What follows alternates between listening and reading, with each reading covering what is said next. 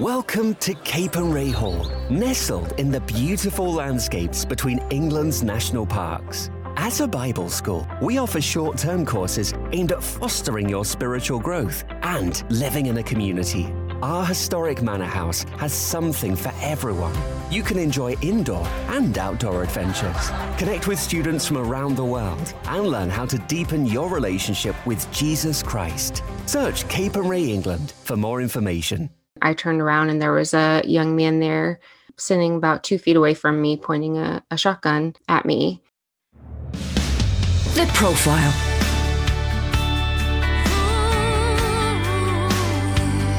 You're listening to Premier Christian Radio. Hello and welcome to The Profile here on Premier Christian Radio.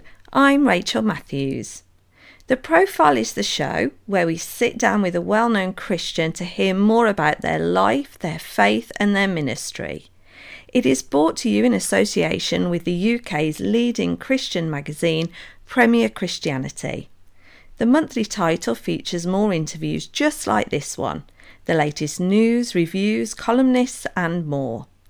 To request a free sample copy of the latest issue, visit premierchristianity.com forward slash free sample.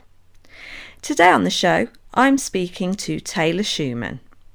Taylor is a survivor of a shooting in her college back in April 2013 in Christiansburg, Virginia, in the United States of America. With over 100 people dying from gun violence every day in the US, Taylor is forever grateful to God and is now a passionate advocate for gun control. Within our conversation, Taylor describes what happens to her on that day with descriptions of gun violence, which some listeners may find upsetting. Taylor began by casting her mind back to that time and sharing with me how life was for her back then. Back in 2013, in the spring, my husband, now we were engaged then. And so we were um, planning our wedding and planning a move um, to a new state. And I was working for a community college, helping out with their distance education program and their services for students who had disabilities. And yeah, I was just spending my days going to work and then planning a wedding and seeing friends and kind of doing all the things you do when you're, you know, young and fresh out of college. Um, and my husband was was working just up the road from where I was, and yeah, everything was pretty pretty normal and and nice. yeah, and was faith important to you as a part of your life then? It was. I had grown up always in church and my relationship with God was was always really important to me and I would say that you know although I had experienced some some hard things in life overall, like my life had been pretty easy. And so my relationship with God was sort of that He was a God um, in good times. And, um, you know, I hadn't had much experience believing in God and talking to God through something really horrible and something really traumatic. Which sadly is exactly what happened isn't it in 2013 when you were a social worker in a in a school in Virginia do you want to tell us about what you remember from that day and what happened yeah I was I was at work that day and um my coworker and I were getting ready to take our breaks. We each got a 15 minute break and we decided she'd go first that day and she went out to her car to eat and um I I was sitting there and with my boss and another guy that was there helping us out with our computers. And I looked up in the middle of our conversation, and my boss um, kind of stood up, and her face had just gone white. And she started screaming. And I turned around, and there was a young man there sitting about two feet away from me, pointing a, a shotgun at me. And he had tried to shoot me from behind, but he was unable to get the safety off of the gun. And as my boss ran away, he ran after her, and that gave me time to kind of run back into a supply closet behind my desk. And as I shut the door, he fired through the door, and the bullet went through the door and then through my hand and and kind of sent um, parts of that wood door flying, and so I had some shrapnel in my chest and my eye. I couldn't see out of one of my eyes for for a while, and yeah, I, I couldn't lock the door because my keys were at my desk and the door locked from the outside, not from the inside. And I just felt really helpless and I could kind of hear the gun going off around the school. And that was maybe one of the scariest parts was that I was alone and I couldn't see anything. You know, I could only hear hear what was happening. And I was in there for about five minutes, although it felt like much longer. I was sort of stunned to find out later that it had only been five minutes. And he came back at one point and tried to fire through the door again. And um, the bullet missed me um, just a couple inches. And there was one other girl, a student, that was wounded, and she also survived, thankfully. Um, and yeah, I, uh, off duty security guard heard about it on the police scanner and he actually drove to the drove to the school with his wife. They were out celebrating their anniversary that day and and they just drove over and he came inside and he was unarmed and he was able to get the shooter to surrender his gun and then he called out and um, i knew that there was help there and and they helped me get outside and, and that was kind of the beginning of the rest of the story Thank you so much for for sharing with us because I can imagine that is not easy to remember. It must be a story that you've told. I know you've written about it, but to retell it, to revisit it, it must trigger some of those emotions. Can you remember how you were pressing into God during that time of sheltering? Yeah, it was you know, it was one of those things where I realized as soon as it started happening that you know, oh, this is happening to me. I'm one of these people now. This will never have not happened to me. And I was, you know, I knew uh, I should pray. And um, I couldn't, I had no words. I had no words in me. I was so afraid I couldn't form any thoughts.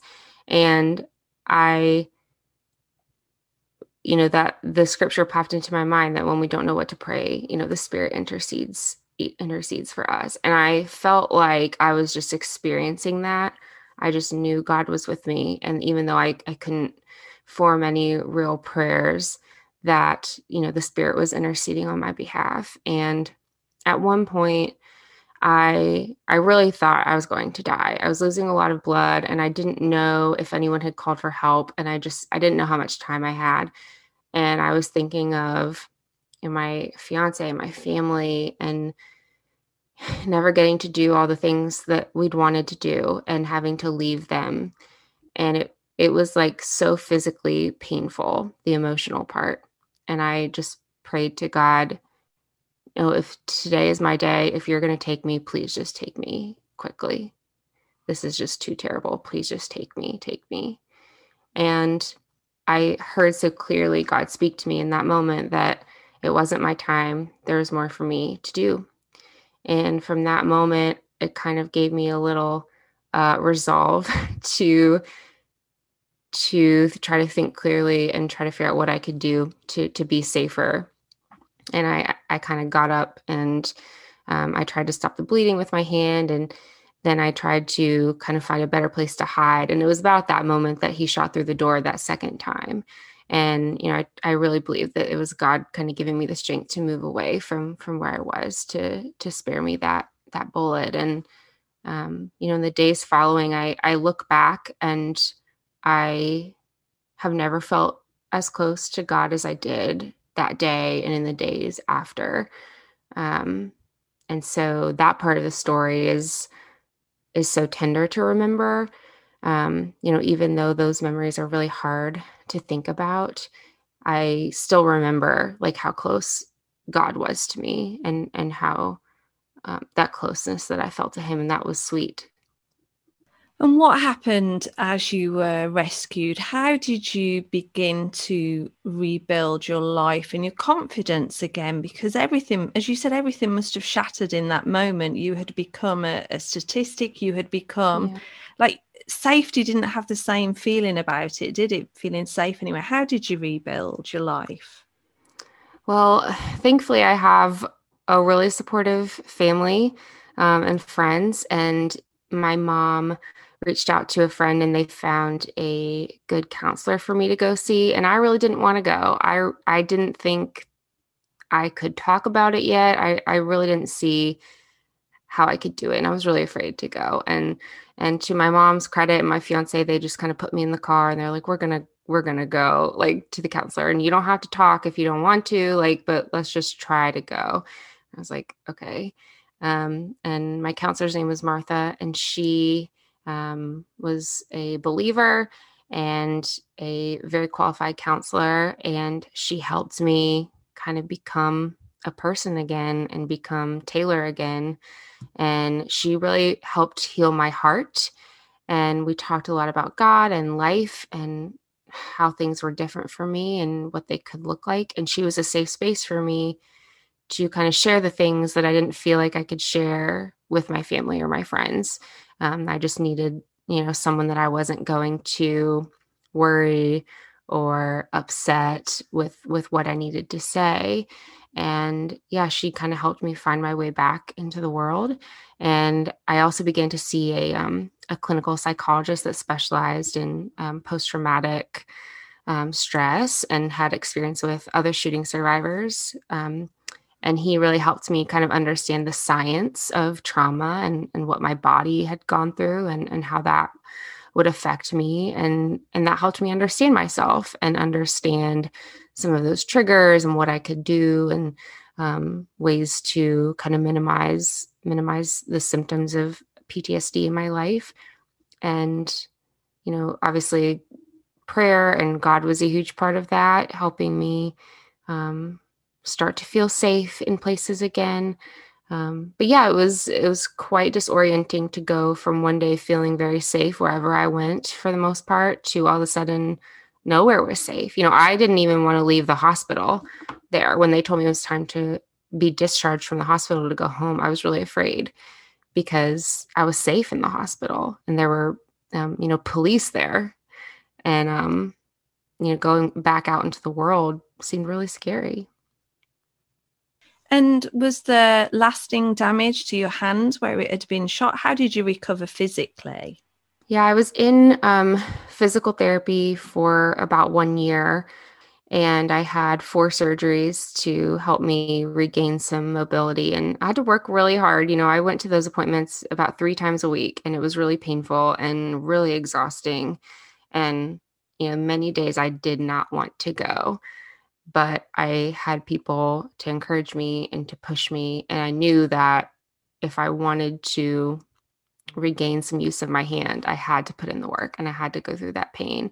And that was really hard too because, you know, I'm, you get angry that someone else made this choice to harm you. And then you're the one continually having to kind of put yourself in in pain to just get back a fraction of what you had. And so there was a lot of, um, I think anyone who deals with an injury or, or chronic pain, there's such a large mental component. And so for me, those two things really played hand in hand because, you know, if I was having a good day mentally and then my hand was hurting, you know, that's a constant reminder of, oh, remember what happened to you. Like, so it's it's kind of hard to work through those things, but um, thankfully, I was able to regain about 20% use of my hand, which is only 20%, but it's a lot more than we thought in the beginning I would get back. And um, so some things are still really hard to do, but I've been able to kind of figure out ways to to do things and and to function and um, yeah. And if I may ask, what has your journey of forgiveness been like for the person who did hurt you in this way? How hard has that been to forgive him? Yeah, I think for a long time, it was very much a daily act, um, you know, a, a having to forgive constantly in a way.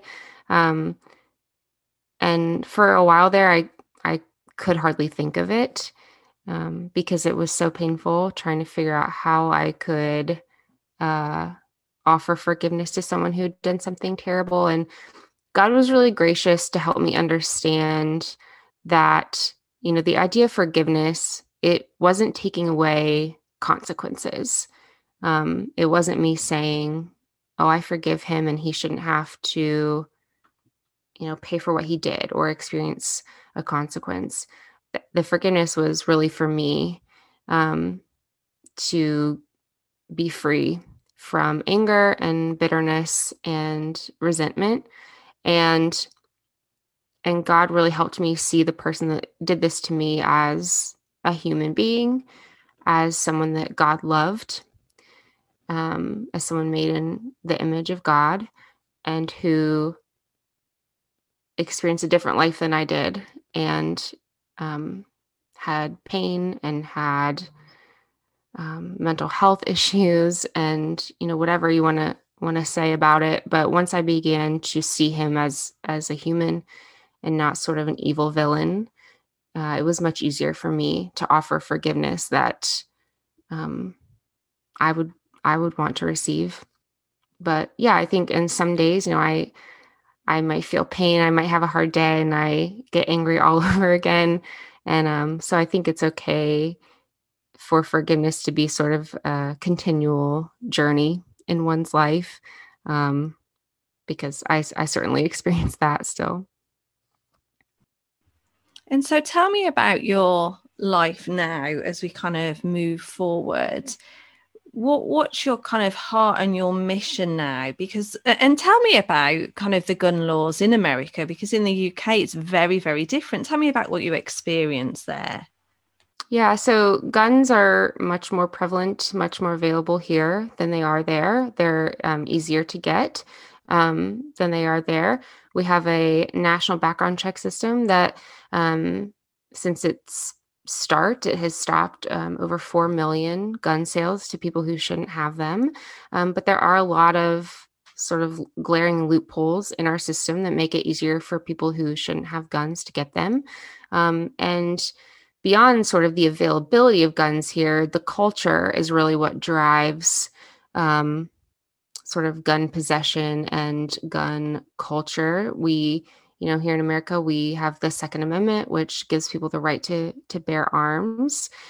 And people take that really seriously, and they believe it was a God given right that they should have access to um, the weapons that they want, whether it's for self defense or collecting or a hunting hobby, whatever it is. And so when we talk here about um, gun reform, enacting new laws, new regulations, largely the battle is the people who want no laws or no regulation. And of course, here we have the National Rifle Association as well, um, which is a massive lobbying organization that spends millions of dollars to get our political leaders elected. And so, even when we have a nation of people who um, upwards of 90% support stronger gun laws, um, it's really hard to get those laws passed because there's a lot of money involved in, in politics here. Um, and so in America, we have you know 40,000 people that die every year um, from gun violence. It's about 100 people a day. Over 200 people are injured. 22 kids a day. Um, and you know we we have the highest rates of gun violence of any developed country in the world um, and so yeah largely what what we're battling here is, is, sort of that culture and and trying to figure out how to find common ground um, and figure out how we can make our country safer and what what's the battle that God has given you to fight? What what are you hoping to achieve in sharing your story in the way that you are? I think that when I when I first started sharing my story and sort of wading into the waters of talking about gun reform, what I realized was that although it's really prevalent here in America, most people don't know someone personally who has been shot or has lost someone to gun violence. And so when I started talking about my story, people are saying, I had no idea. I didn't know. This is so terrible. What happened to you? And from that point on, I was able to say, yes, this is horrible and this is happening to a lot of people. And here's the problems with our laws here's what we could do better and so a personal story really gives an access point to something you yourself haven't experienced just like for me it does with um, you know racism or immigrants you know things that i cannot personally experience in that same way and so you know my my first priority is is to share my story and offer sort of a window into to what this is like. And from then moving into you know teaching about uh, what we can do. And and largely i i talk to christians people of faith. And i think my biggest priority there is sort of asking people to consider whether they are considering their identity as um, an American first, or if they're considering their identity as a, a, follower of God first, because we have different responsibilities um, and, and different goals depending on on how we prioritize those roles. If if we're considering ourselves as American first, any right given to us as an American will take precedent over maybe our obligation as as Christians to love our neighbor and to consider their needs greater than our own um, and and to be uncomfortable for the sake of of giving someone else comfort. And so if i can ask people to really thoughtfully consider that um, and and their opinions about guns gun regulations that to me is really what i hope to do um, through my book and my work and how has your relationship with God changed since 2013? Um, yeah, I think, you know, at the beginning of our conversation, I mentioned that for so long, like the God I believed and knew was a God of of good times. And I hadn't really had to rely on him for um life and um he never had to be like the only thing. Um that I I had and and when I was shot that changed. And I had to start getting to know you know the God who is near to the brokenhearted and binds up our wounds and is with us in our physical suffering. And when we feel like our our body is failing us or betraying us. And God really helped me see my experience as a way to connect with other people who are marginalized and are hurting and see him as a God over suffering, and that even in suffering, he is so good. Um, and one of the greatest lessons I, I really had to learn is that I, you know, I'm someone who doesn't like to ask for help. I do not like to be an inconvenience to people or feel like a burden. And after this happened, not only did I have to ask other people for help, but I had to ask the Lord for help. And He was so kind to show me that I'm not a burden to Him. I'm not inconveniencing Him with my needs or my prayers. Um, that He loves to be with me and loves to take care of me. Um, and that has been life changing for me in my walk with God. And then how I love other people and how I, you know, hope to help other people too. And you're a mom now. So tell me, how mm-hmm. does it feel thinking about your own children going to school? Does that bring up some fears for you, or have you been able to put them to rest at the foot of the cross? Have you given those fears to God fully now? I think it's um, it can be a daily act a surrender. My son is two and a half, so he's not quite in um, school yet, but he does go to um, a church nearby for a few hours of childcare a couple days a week. Um, and when I first started taking him, I it was a little easier because it was a church. It didn't feel like school. But you know, some days I'll drop him off, and then maybe I hear sirens somewhere in the city, and it sort of reminds me that I am not in control over this. Um, I think that it will continue to be like that for me, and and God will meet me there and give us comfort. Um, you know, it's a it's a hard thing with my husband too because he was in uh, school for a lot of the time the first few years of our marriage, and he now works um, in a hospital. And you know, sometimes in dangerous situations. And so for a long time, I was terrified when he would walk out the door to go to school or to work. Um, and so I've really had to learn to rely on God that He is, um, you know, the giver of our safety, and that even when the worst things happen, He is still there. Um, but you know, it also drives me to do what I do. You know, I I have this little boy who, right now, his world is perfect and not scary, and he doesn't know, um, you know, about the awful things that have happened to his mom um, and to the people around him. And I, you know, I, I sort of have this image in my mind of, you know, years from now, you know, where he's saying to me, Mom, why hasn't anyone done anything about gun violence here? And I just do not want that to ever happen. I never want to have to look him in the eye and say, Well, we just thought it was too hard. or, you know, it was just a lost cause. Um, you know, I, I want his world to be better. I want the world to be better for his kids um, and all the other kids around us. Someone has to be the adult, and we need to do what we can to make the world better for our kids. And yeah, that's why I do it. That was Taylor Schumann speaking to me, Rachel Matthews, here on Premier Christian Radio. We hope you enjoyed this interview. These days, you can't get a lot for your pound. You could get a pack of balloons a DIY face mask. Ooh. Or some plasters. Ouch.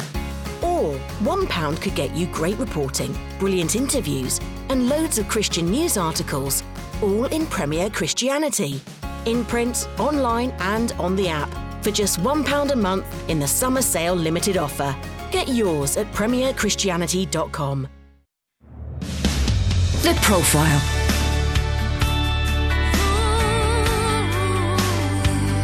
You're listening to Premier Christian Radio.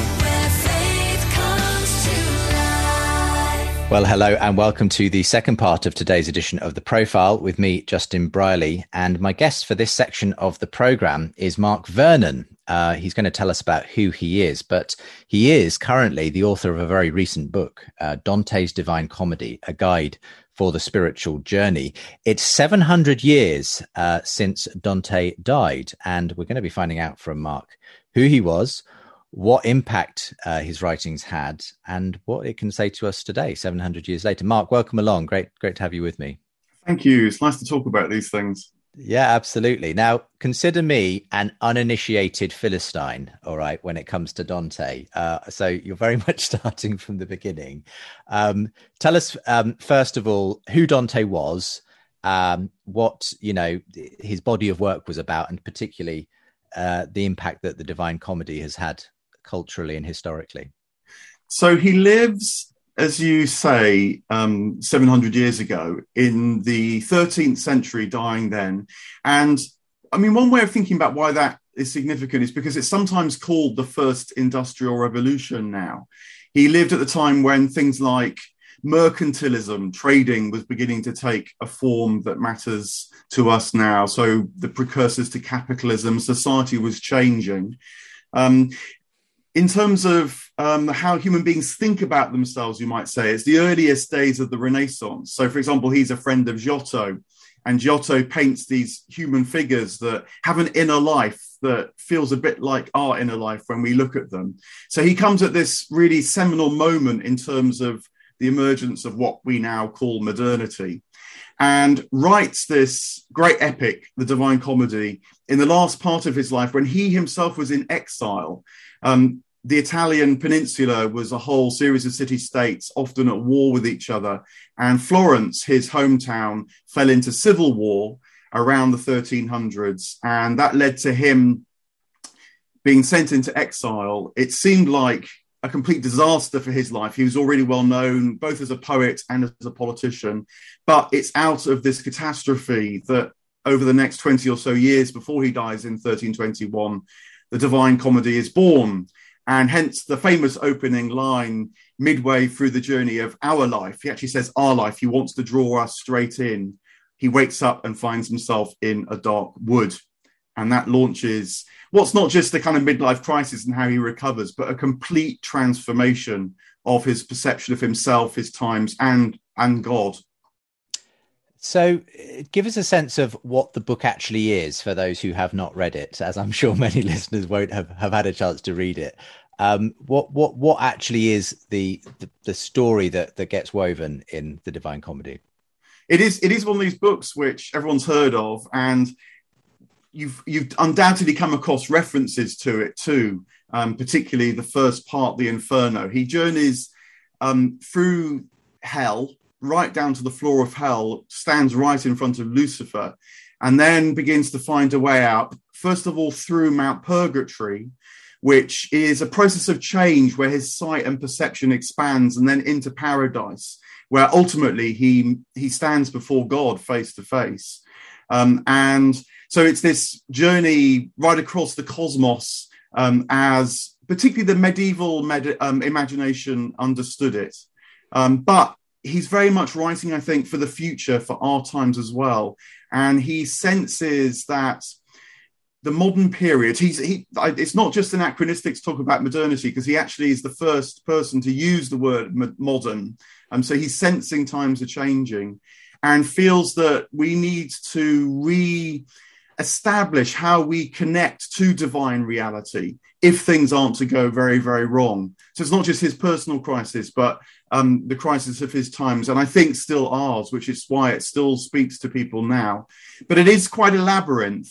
Um, I mean, my book, in a way, is to try and say, look, if you want to get into this thing that you've heard of, and you maybe even have heard that it's it's one of the I'd put it in the top three bits mm. of genius Western Christian literature, you know, after the Bible, as it were. Um, so, if you're serious about Christianity, for some, it felt like this to me. You know, it's kind of like a bit of a mountain that I've got to try and climb. And mm. I hope my book helps people yeah. find a way yeah. into it. Just, but just... it's it's so important because it's not just. Um, you know, of interest, um, it really does change you when you embark and engage with it, which is another reason why it's difficult. It's not just complicated because there's lots of characters in it and so on. It's difficult because it's asking you to change if you're going to try and keep up with what's being conveyed. Um, you know, it's it's one of these works which you could say is inspired in that sense. It channels so much more than itself. So, would would the average reader be able to sort of literally pick it up and and sort of understand it or is it the kind of thing where you really do need a guidebook really to to understand what someone from 700 years ago is is trying to convey through this specific type of literature I think it does help to have a guide. I mean, you know, Dante famously himself has a guide. He's met by Virgil in the Dark Wood and then eventually is met by Beatrice as they go into paradise. So um, there's no shame in having a guide. Um, and um, I mean, it's very much part of grace, actually, to have a guide. You know, th- these things are always uh, meaningful. Um, any good modern translation, I mean, if people want a, really a specific um, recommendation, I recommend the one that's in the Penguin Classics in English, translated by Mark Musa. And it has um, a good number of notes so that you can, as it were, read a section and then look at the notes and he explains any characters, mm. gives you some sense of what's going on, and then you can start to let the text speak to you more and yeah. more. Yeah. yeah. So I, I, do pick up some sort of guide. And and and before we come to your own guide, which obviously I wanted to talk about um, this particular book you've written, a guide for the spiritual journey. Um, how would you say what Dante has written has sort of made sense of your own journey? Because I know you've been on a significant kind of trajectory different things. You've you've you know um, you've had your own sort of crises of faith in the past. Um, you've described yourself as an agnostic at various points mark and then sort of come back to something which you think does connect you with the fundamental kind of truth of christianity and so on. To, to what extent has dante been part of that journey that you've gone on yourself? Very much part of it. Um, I, you know, a bit like perhaps many people, I kind of wanted to read it, try to read it, half read it. Um, but then it was it was actually the thing that really brought it to life for me um, in that mix of my own particular journeys you described was my own psychotherapy actually i went in psychotherapy to try to understand more about what was more frightening me and you know perhaps blocking life for me and so on and i then began to understand how the descent, um, which Dante literally undertakes into these dark infernal regions through the famous circles of hell, um, is about encountering well your own darkness too, and how that can become very preoccupying and can keep you stuck, and quite literally blocks out sight of wider reality. Um, but by I mean, you know, a Christian idiom here would be something like taking up your own cross. Um, you know, there's a strange, wonderful thing, but thing you, you feel very cautious about saying too, because it's a serious undertaking that our suffering actually is often the way that we find the path to light. Um, it's not that you kind of sidestep it or it just dissolves or it goes away. Following the way of the cross, um, going on the descent is the precursor to the ascent. Um, and so he gave me kind of courage, if you like, that this darkness that I felt I was facing, this confusion, wasn't um, all a sort of big mistake um, that somehow I had to get over, um, but didn't know how. It, it, was actually the path, it was actually the route. And then seeing how he conveys it helped me to work out what that might mean for me now. So it was very much part of the kind of the turnaround for me over time. You know, this all takes a bit of time, but um, it was very much part of that turnaround for me. Hmm. So coming to to to to you this this guide that you've written for the book. Um, well, yeah, has it been a long time in the making? Did did you sort of uh, and obviously, I suppose it, intentionally you were wanting to bring it out in time for this special anniversary as well. Yeah, it, it, it sort of evolved. So I started off. Um, I wanted to read the book again. It's one of these books you read many times when you've got into it. And I thought this time I'll do some podcasts on it. Um, and so I started doing that through the lockdown, actually, the early parts of the lockdown. And then, you know, they had a bit of traction. And then someone said to me, you know, surely this is a book in the making. And so eventually it became a book. Um, each canto, there's a hundred cantos across the three parts of the poem. And so each canto has a chapter that's both a, a narrative retelling of what's going on, but also explanation and my interpretation. Because I've wanted also to focus very much on the spiritual transformation. It felt to me quite likely that the 700th anniversary is going to be celebrated in terms of Dante as a historical figure, a literary figure, um, but perhaps not as a religious figure. And yet he tells us many times that he felt charged by heaven to guide people in the way that he had gone. Um, so I didn't want me to, to, to feel like the 700th verse was going to pass and that the religious element was going to be kind of written hmm. out, mm. the Christian mm. element was going to be written out. So my book very much focuses on that and what's going on there. And and so who who is the kind of person who might benefit you think from picking up this book whether or not they've heard of dante or read the divine comedy um where do you expect this to be someone who perhaps is feeling like a kind of disconnect with the world with god not sure where they find their place in it that that you believe the divine comedy could be a help in them guiding guiding that kind of a person yeah it's um it's a book that um takes you into the subtleties of life and shows you how that that's where the limitless lies. Um, you can, as it were, go through life almost as if it's a kind of flat land. Um, and it can be, you know, pleasant enough, has its ups and downs. Um, but, you know, maybe every so often you wonder what an artist sees that perhaps you don't feel you quite see. Or, you know, conversely, um, in more religious um, writing, I don't know. You might read someone like William Blake saying that when he looks at the sun, he just doesn't doesn't just see a guinea um, shining in the sky like a coin. Um, he sees the heavenly hosts crying, "Holy, holy, holy!" And you think, well, what are they on about? Um, and um, Dante's book, I think, opens up reality in that way. Um, you know, it, it's it's in poetry, um, and so metaphor and image. Um, his he he sparks your own desire he makes you want more from life and that is what leads to you being open to receiving more um, so it's certainly for the christian who wants to take their life um, in more expansive directions um, but i think because his focus is so much on perception it's about anyone also too who wants to know more about the inside of the whole world mm. um, not just their own inside too. Um, and so you know, it's why it's inspired all sorts of people actually, whether they're religious or not. And um, they feel it's saying there's more, there's more, there's more. And yeah. here's how to find out about that. Your, your own book obviously is split into the three parts that, that mirror Dante's journey the Inferno, firstly, the Purgatorio, and the Paradiso. Just give us a, an explanation of what these three stages are and and what lessons you know you've tried to draw out for the reader of of your own guide to the Divine Comedy. Yeah, so he takes this threefold understanding of reality, as was widespread in the medieval world, um, in the Islamic world as well as Christian. Actually, it's quite likely that he's quite inspired by Muslim traditions too. Um, but it's not in any sense a literal um, account of the afterlife. Um, you very quickly you realize that um, he's taking you into you might even say nowadays states of mind as much as parts of reality. And but you also start to realize that those two things are much closer than you presume you previously thought perhaps. And so that as your mind itself changes so more of reality opens up to you and broadly speaking, in the Inferno, um, he meets individuals who have got stuck in life. Um, they, they, they often feel they've been condemned by a judging God.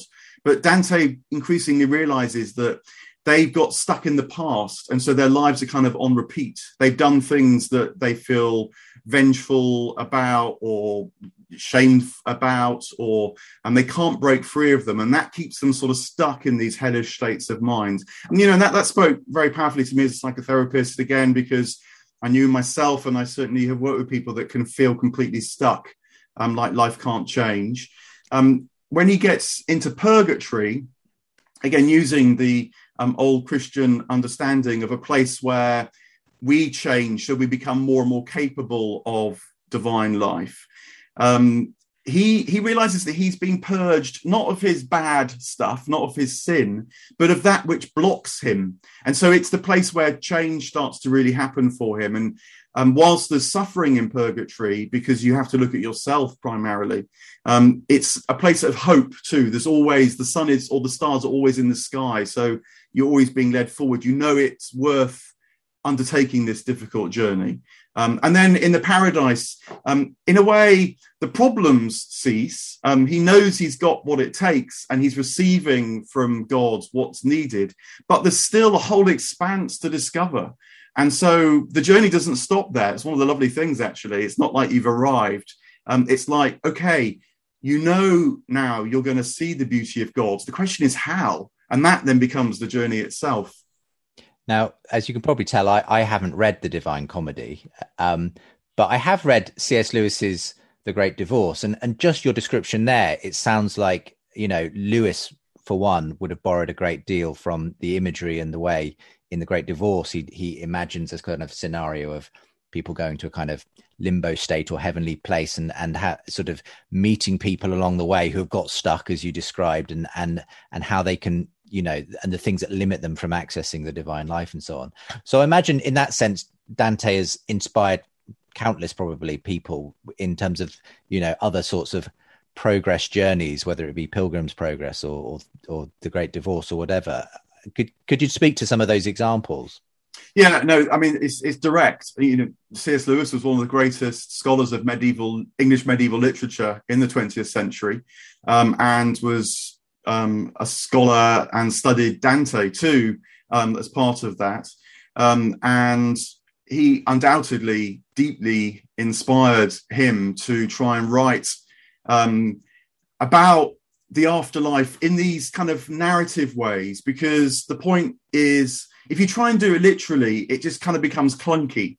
Um, because, in a way, entering the afterlife is about your transformation. Um, and so it has to act on you. you. You have to react to it. And so books like The Great Divorce are very much trying to do that.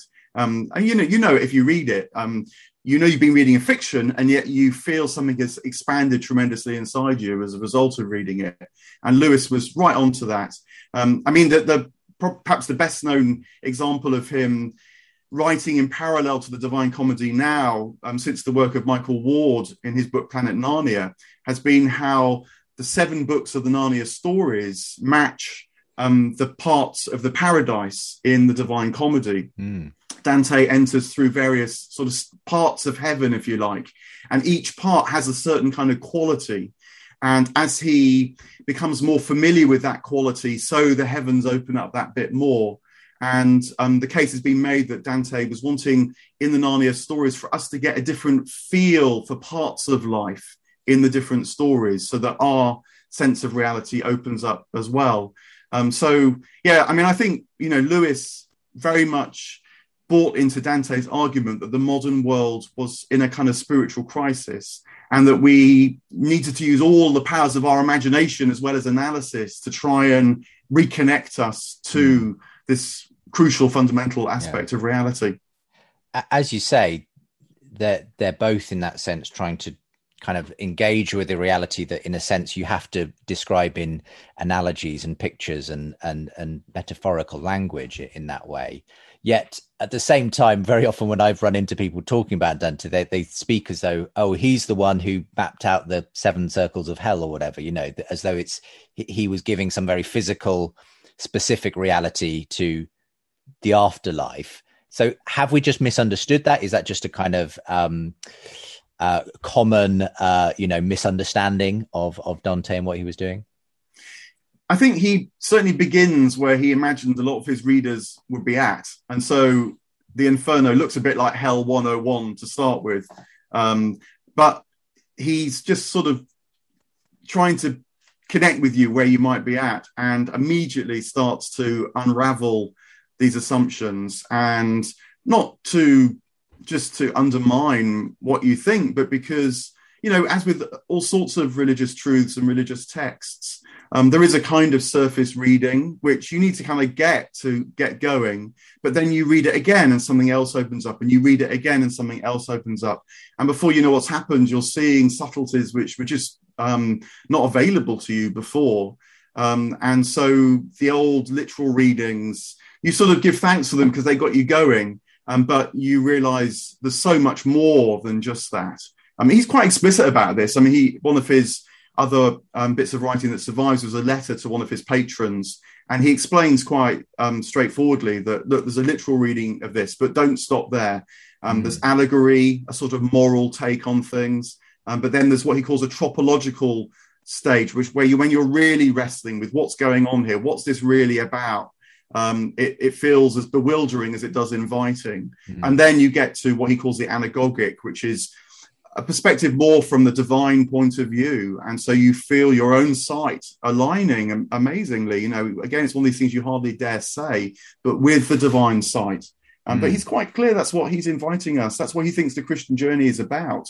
Um, this is not just about um, securing a place in the afterlife. This is about sharing divine life um, here and hereafter mm and and how was it received at the time? Did did people appreciate it? Was he considered a bit, you know, out there? What what was the reception?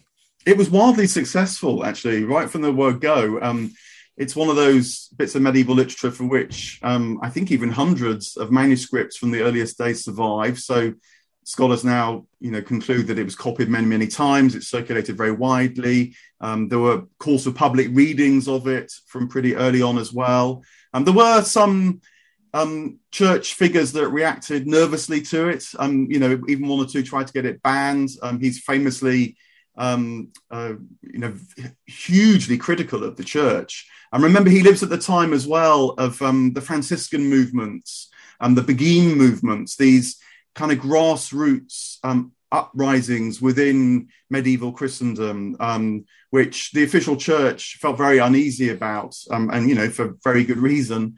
Um, so he's part of that um, upswelling of, of, popular Christianity. I mean, he writes in Italian, you know, rather mm. than Latin, mm. the vernacular, precisely in um, to reach more and more people.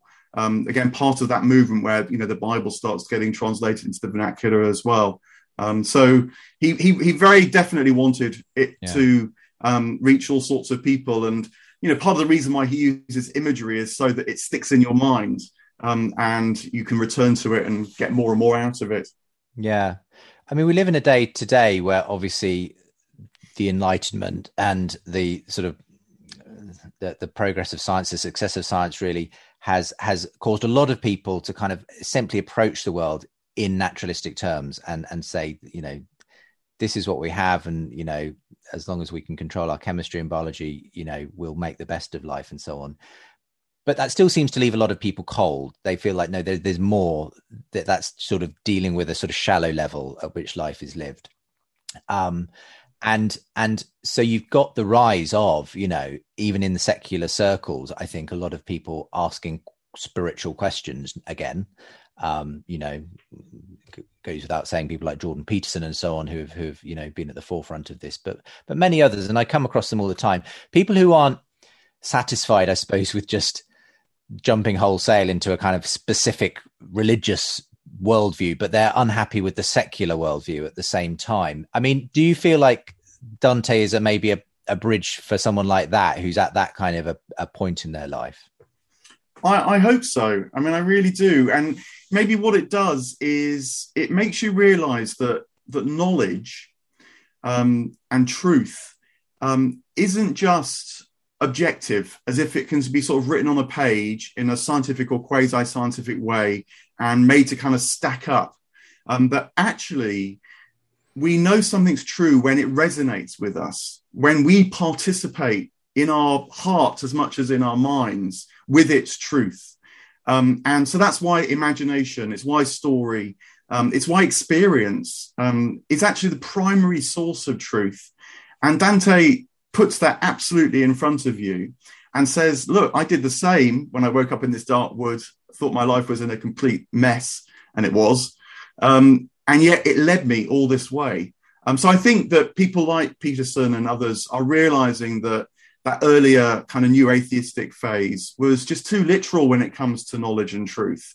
Um, and it just feels a bit empty and even a bit noddy now, you know. They want more and they know that life has got a kind of felt richness as well as a, um, and analytical richness. Um, that that reason and intelligence are about what you can absorb as as much as what you can sort of pod and poke. Perception again is such light, and um, he gets drawn to the light all the time. Uh, you know, and what you can see is as much um, how you interpret what you see as much as just sort of putting it into a test tube and measuring it. Yeah, so this this whole area of mm. participation and truth is really opening up now, and, and figures in the public that people get drawn to. They they sense it. That's why they watch all these blogs yeah. and YouTubes yeah. and things. Well, thank you for producing this book. As I say, the, the 700th anniversary, I think, has literally just passed. I think it's around the 13th or 14th of September um, that, that marks the 700th anniversary of, of Dante's death. Um, uh, what what sort of things uh, have, are you seeing kind of come out to sort of mark this special occasion? Apart from obviously the publication of your own very fine book, Mark. Well, there's um, in in Italy particularly, there's huge celebrations. Um, Dante is the Italian Shakespeare. Um, I mean, another part of his legacy was that he really makes modern Italian. Um, there have been a whole bunch of different dialects around Italy before Dante, but he kind of brings it all together in his um, aftermath. Um, and so he's absolutely seminal figure in Italy. Um, but even um, in other parts of the world, um, there's kind of fans like me giving talks, and um, there's an exhibition I know at the Dante Society in London, for example. and I think that you know, with luck, perhaps because of this particular moment we find ourselves in, where we realise that these figures that came at the beginning of the modern period have got something which we can now revisit and make our own um, because we sense that so much of what life is offering has feels like it's emptied out a bit um, and so returning to the kind of hmm. wellspring of our own times mm. if you like which he lived in um, it, it, has great appeal i hope mm. and think mm. Yeah i heard someone say the other day uh, if you're reading more people who are alive than who are dead, then you you need to change your reading list up. Um, we need to get back to, to to to people like Dante, who you know, 700 years on, we're still talking about what he wrote and the way it's impacted culture. Um, but thank you so much. Uh, Dante's Divine Comedy: A Guide for the Spiritual Journey is the book to go and check out. Mark Vernon is the author, and I'll make sure there's a link from today's show as well. But thanks for being my guest today, Mark. Thank you very much. It's a delight to talk about. Thanks for being with us here on The Profile with me, Justin Brierley. Do make sure to check in again, same time next week when we'll be talking to more Christians in all walks of faith and life. And do make sure to check out our sister magazine, Premier Christianity, where you can find a free sample copy at their website, premierchristianity.com forward slash free sample. See you next time.